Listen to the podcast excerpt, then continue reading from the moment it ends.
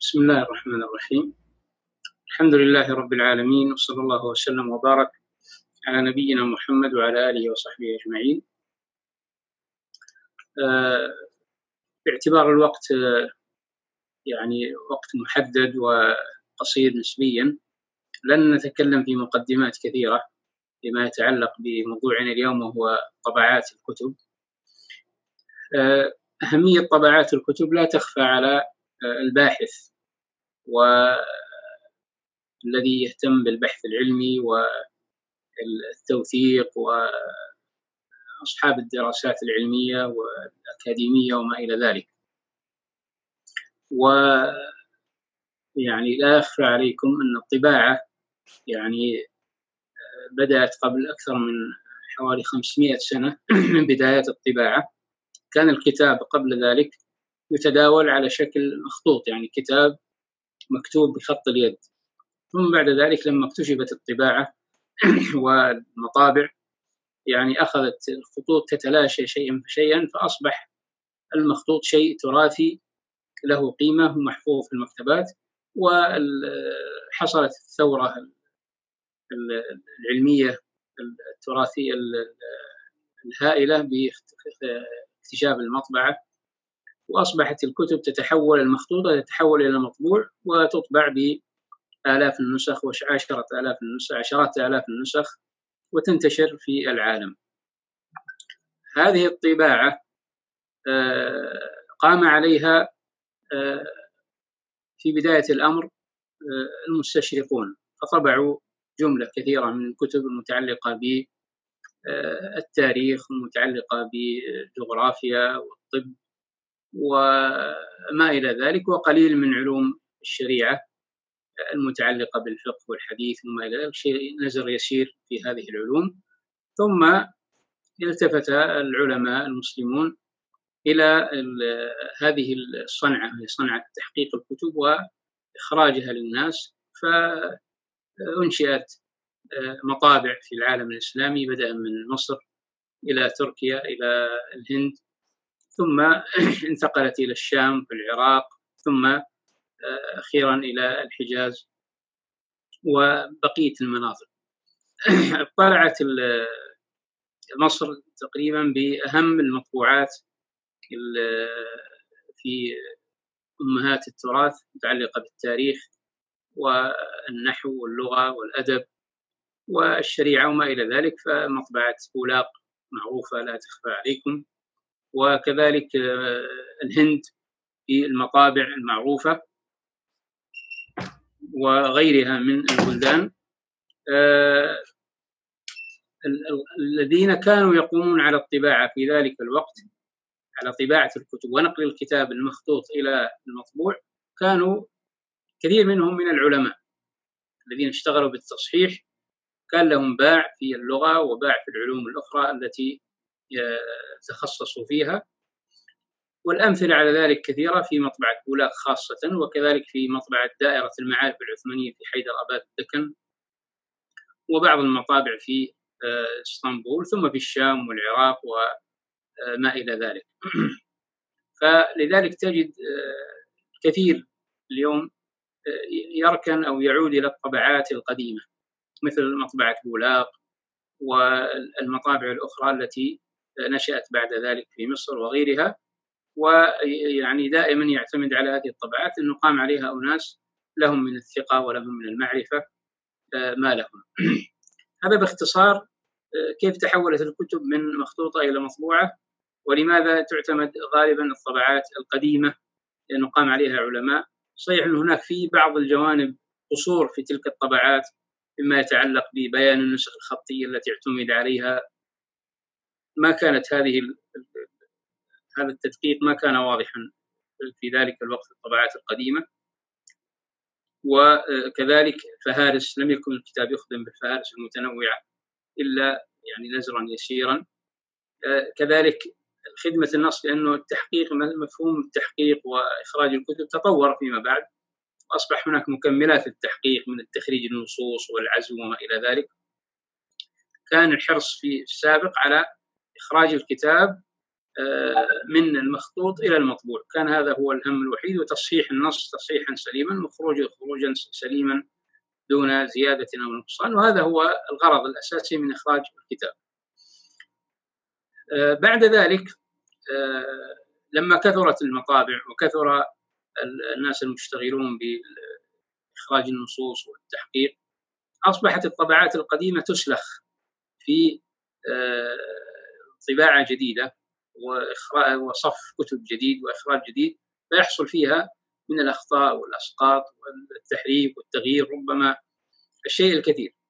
وقليل قليل من الكتب كانت تخرج يعني إخراجا صحيحا بالرجوع إلى نسخها الخطية والقراءة السليمة للنص والخدمة الصحيحة فلذلك من الأمور المهمة للدارس والباحث أن يتعرف على الطبعة الجيدة الطبعة المتقنة حتى يعتمد عليها في بحثه. لماذا نقول هذا الكلام؟ لأمور. أولا قد يعتمد الباحث على نسخة أو على مطبوعة ناقصة. إما أن يكون ناقصة مثلا في آه، نطاق الكتاب. مثلا الكتاب قد يغطي على فرض أنه قلنا كتاب تاريخي. قد يغطي مثلا من سنة الأولى للهجرة إلى سنة 700 فما يطبع منه إلا مثلا آه، نصف الكتاب. فلا يدري الباحث أن هذا الكتاب أن هذه الطبعة ناقصة مثلا أجزاء من الكتاب. فيعتمد على الطبعة الناقصة. فينتبه الباحث إلى كون الطبعة كاملة. أيضا قد يحصل في الطبعة التي يعتمد عليها أخطاء شنيعة. من إسقاط من النص مثلا من التحريف في نصوص الكتاب في الأسماء التي بين يديه. في آه، أشياء قد تحيل النص يعني لا تفهم من النص. فضلا عن كونها قد تفهم من خلال التحريف الموجود يعني معاني غير مرادة للمؤلف. فيبني الباحث آه، نتائجه ويبني الباحث آه، المعلومات التي يريدها في بحثه على أساس خطأ فلذلك أو أساس على الأقل قاصر قد يكون. فمن المهم جدا الحقيقة الاعتماد على النسخ المهمة والجيدة. هذا الأمر ليس حديثا هذا الأمر قديم. الحافظ بن حجر رحمه الله تعالى في آه، تهذيب التهذيب وفي لسان الميزان كثيرا ما يشتكي. ويقول نسختي من كتاب الثقات لابن حبان نسخة سقيمة. فلذلك تراه كثيرا ما يشتكي من هذه النسخة النسخة الخطية يعني بمعنى أن النسخة حتى النسخ الخطية يا إخوة آه، كانت أيضا آه، يعني ينطبق عليها ما نتكلم عنه اليوم في الطبعات النسخ الخطية كان ينسخها نساخ والنساخ مثل المحققين اليوم أو الطابعين. من النساخ ما يكون من يكون مجرد ناسخ يعني لا لا معرفة له بالعلم ولا معرفة له بالكتاب الذي ينسخه وإنما هو إنسان كاتب فقط. لذلك تجد عنده من التصحيفات والتحريف وكذا ما يعني ما لا يحصى. مثل الشخص الذي يشتغل بالكتاب يحققه ويخرجه وما عنده خبرة ولا عنده علم فيقع فيه من الأخطاء. ف وقد ينسخ الكتاب ناسخ ممتاز جيد له معرفة أو عالم أو طالب علم فهنا يكون أفضل. وهذا كذلك نقوله في الطبعات. فالعلماء قديما كانوا يعاونون وكانوا يتحرزون في ذلك يذكرون أن هذه الطبعة هذه النسخة التي بين أيدينا نسخة سيئة. فهو الحافظ غير متحقق عندما ينقل من نسخة الثقات ابن حبان غير متحقق من هذا النص فلذلك هو ينبه على ذلك. وهذا آه، ما نحث عليه أيضا الإخوة آه، الباحثين عندما ينقل إذا كانت النسخة قد يكون الكتاب الآن سننظر في تقسيم التراث الموجود بين أيدينا سنتكلم عنه. لكن المقصود أنه هناك اهتمام قديم بقضية النسخ كما نقول اليوم الاهتمام بقضية الطبعات والتفاضل بينها. الحافظ الزيلعي في كتابه نصف الراية في تخريج حديث الهداية شك في لفظة واحدة في سنن آه، الترمذي رحمه الله فرجع للتأكد ذكر هذا في نصب الراية رجع للتأكد من هذه اللفظة إلى عشرين نسخة خطية من كتاب الترمذي من أجل التأكد أن هذه اللفظة صحيحة وهكذا وردت أو لا. الإمام العراقي رحمه الله عبد الرحيم بن الحسين العراقي متوفى سنة 806 لما شرح كتاب الترمذي أيضا جامع الترمذي رجع إلى عدة نسخ خطية حتى إذا جاء يشرح يعني يتأكد من النص بوروده في عدة نسخ وليس في نسخة واحدة. وهكذا كان العلماء ينبهون أحيانا كما نبه الحافظ ابن حجر قبل قليل على أن نسخة الثقات كانت سيئة. كانوا ينبهون يقول أحيانا وهذه النسخة بخط العالم الفلاني هذا يعني للتأكيد على وثاقتها وجودتها. أو يقول وقفت عليه بخطه. هذا أيضا هو غاية المراد يعني للشخص الذي ينقل من مصدر أنه بخط مؤلفه. فالاهتمام بالمصدر قديم وهذه أمثلة ذكرناها لكم للعلماء الذين كانوا ينقلون من هذه المصادر. آه، تكلمنا على أهمية المصدر وتاريخ الطباعة باختصار. الآن الكتاب الذي بين أيدينا أو المصدر الذي بين أيدينا له آه، ثلاث حالات. إما أن يكون مخطوطا إما أن يكون مخطوطا وإما أن يكون مطبوعا وإما أن يكون مفقودا وأنا لا أحب تسميته بالمفقود ولكن نقول وإما أن يكون غير موجود اليوم لأنه قد يوجد. يعني مذكور في ترجمة العالم أنه ألف الكتاب الفلاني لكن لم يوجد حتى اليوم. هل هو مفقود؟ لا نقول مفقود لأنه ربما يوجد إن شاء الله في يوم من الأيام. ويهمنا الآن المطبوع الذي نتكلم عنه. المطبوع له حالتان. الكتاب المطبوع له حالتان. إما أن يكون له طبعة واحدة. كتاب ليس له إلا طبعة واحدة. وهذه الطبعة لها حالتان. إما أن تكون طبعة يعتمد عليها بمعنى أنها طبعة جيدة متقنة للكتاب. وإما أن تكون طبعة لا يعتمد عليها باعتبار حصل فيها أخطاء وفيها سقط وفيها آه، تشويه للنص وما إلى ذلك. فإذا صار عندنا طبع الكتاب إما أن يكون له طبعة واحدة وهذه الطبعة الواحدة إما أن تكون طبعة معتمد عليها فالحمد لله يعتمد عليها الباحث أو يكون تكون هذه الطبعة غير معتمد عليها بمعنى أنها كثيرة الخطأ. فما هو الإجراء في هذه الطبعة الوحيدة التي لا يعتمد عليها؟ ينقل الباحث له أن ينقل منها باعتبارها وحيدة لكن يكون متحرز من النقل منها ومتثبت وينبه أحيانا إذا شك في النص إلى أنه هكذا ورد النص ويراجع المصادر الأخرى التي ربما نقلت من هذا الكتاب أو يكون هذا الكتاب نقل منها. أو خيار آخر وثالث هذا للباحث الجيد المتقدم أنه يبحث عن نسخة للكتاب هذا الذي بين يديه نسخة خطية بحيث يراجع آه، النصوص فيها إذا ما اقتضى الأمر ذلك. إن هذه هذا مسار يتعلق بالكتاب المطبوع الذي له طبعة واحدة وهذه الطبعة إما أن تكون يعتمد عليها أو غير معتمد عليها وغير معتمد عليها ذكرنا ما الإجراء الذي يتخذه الباحث للتأكد من آه، سلامة النص الذي ينقله لأنه سيبني عليه فيما بعد نتائج ومعلومات وإلى آخره.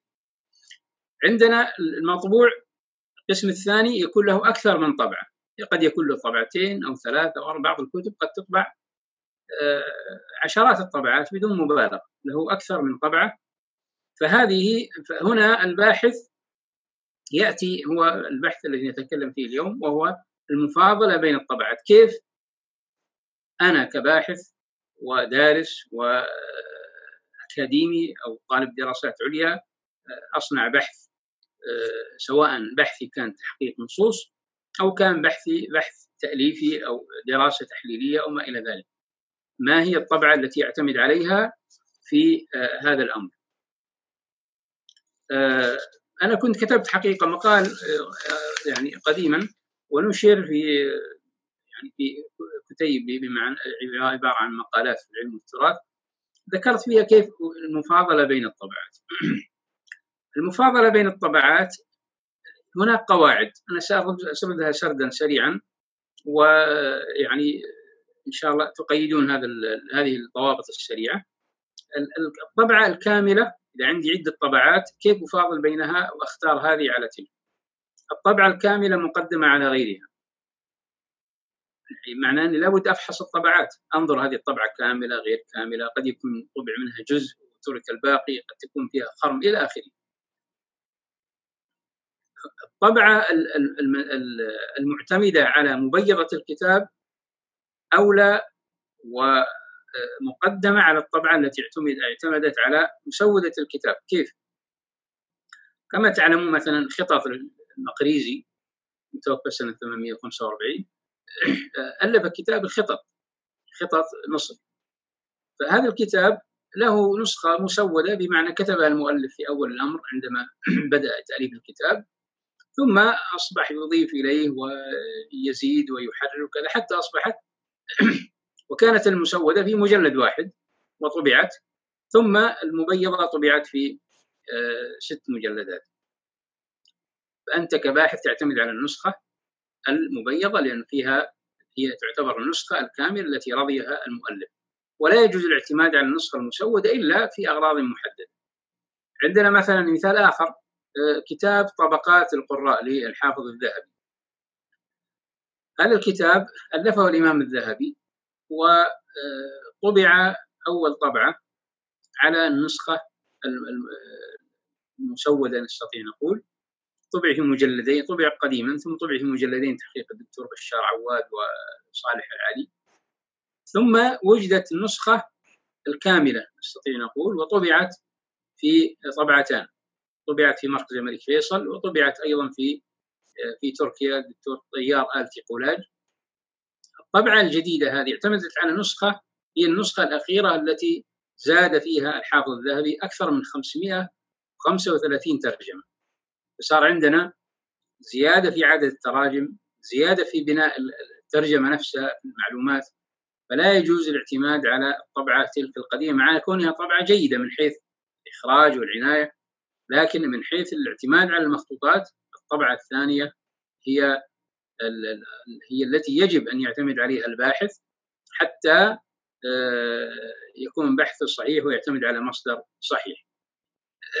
إذا صار عندنا آه، اعتماد على نسخة المبيضة وليس على النسخة المسودة. طيب عند الضابط الثاني ما نشر على أفضل النسخ الخطية؟ أحيانا يطبع الكتاب على نسخة مثلا قد يكون فيها أخطاء قد يكون فيها فهنا آه، يعني نقدم النسخة التي اعتمدت على أفضل النسخ الخطية. هذه ضوابط عامة حتى يقف الباحث على أفضل طبعة ويعتمد عليها. ما نشر على عدة على عدة نسخ خطية أفضل مما نشر على نسخة وحيدة.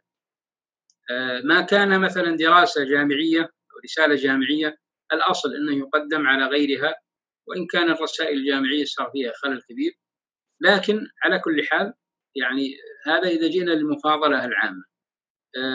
أيضا باعتبار المحقق. أحيانا بعض المحققين يكون الأصل له باع في التحقيق وله آه، معرفة وله آه، ثقة من خلال ما أخرج من كتب.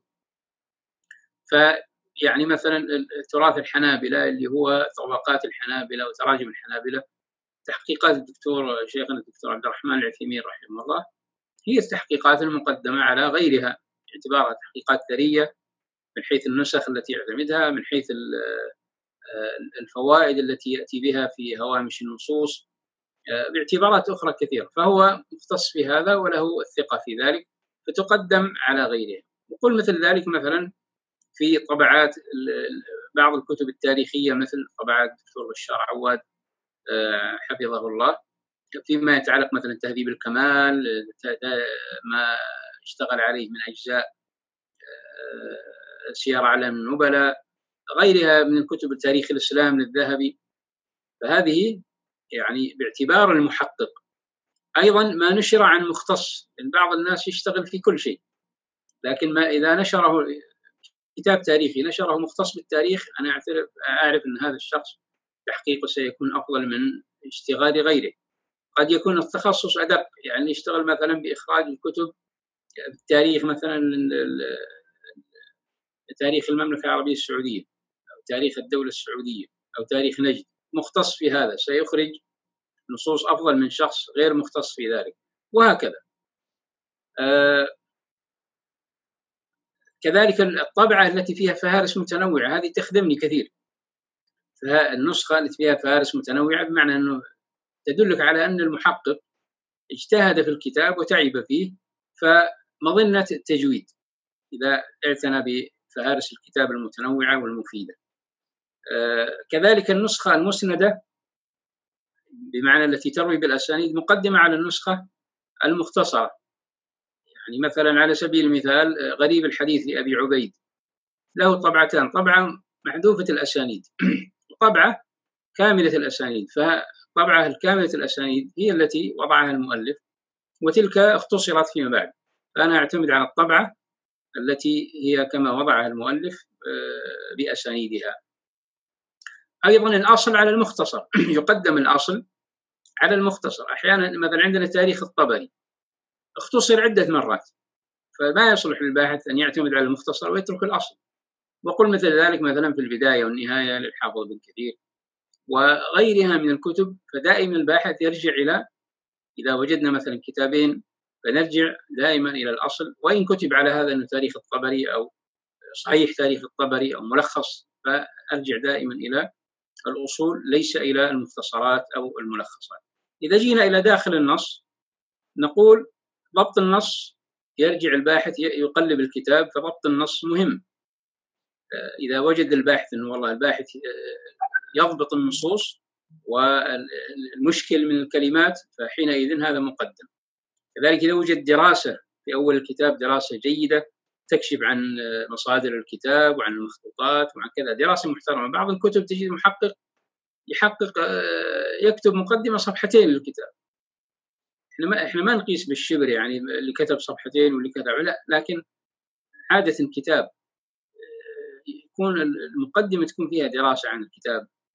ولو كانت مختصرة والنسخ التي اعتمدت التعريف بالكتاب يكون في احترام للقارئ فهذا مظنة التجويد. أيضا فروق النسخ بعض بعض الكتب آه، يقول يعتمد مثلا على ثلاث نسخ أو خمس أو أكثر أو أقل. صفح الكتاب ما تجد فيه أي فرق بين يعني الباحث ما قيد أي فرق بين النسخ. فهذا لا شك أنه قصور. النسخة التي فيها مهمشة بالفروق بين النسخ تعطيك مجال للنظر والقراءة من جديد في النص الذي أثبته المحقق. كذلك من جودة من المفاضلة جودة الطباعة الكتاب اللي طبعته تعبانة أو سيئة لا نأخذ الكتاب اللي طبعته جيدة. آه، إذا تساوت في قضية النص وما إلى ذلك. وذكرنا قبل قليل الفهارس وأنها مهمة. إذا الكتاب مفهرس فهرسة جيدة. أيضا هي كونها تدل على أن الباحث قد اجتهد في كتابه تدل أيضا آه، تفيد الباحث باعتبار أنه سيصل للمعلومة أيضا بسرعة. آه، هذه تقريبا هي أهم الضوابط التي يرجع إليها الباحث في المفاضلة بين الطبعات. آه، ذكرنا الأمثلة قبل قليل. ذكرنا أمثلة يعني كيف الحافظ بن حجر كان يهتم بالنسخ القديمة والنسخ ويذكر النسخ السيئة. آه، ذكرنا كذلك الزيلع في نصب الراية فالمهم يعني أن ألخص الكلام وأضبطه باعتبار أن الوقت تقريبا آه، على وشك أو انتهى. هذه هي أهم الضوابط التي يختار فيها الباحث ويعني آه، النسخة المطبوعة التي يعتمد عليها إذا تعددت النسخ المطبوعة لهذا الكتاب. هنا نكون تقريبا نقول وصلنا إلى نهاية هذه الفقرة المحددة للتعريف بأهم الطبعات.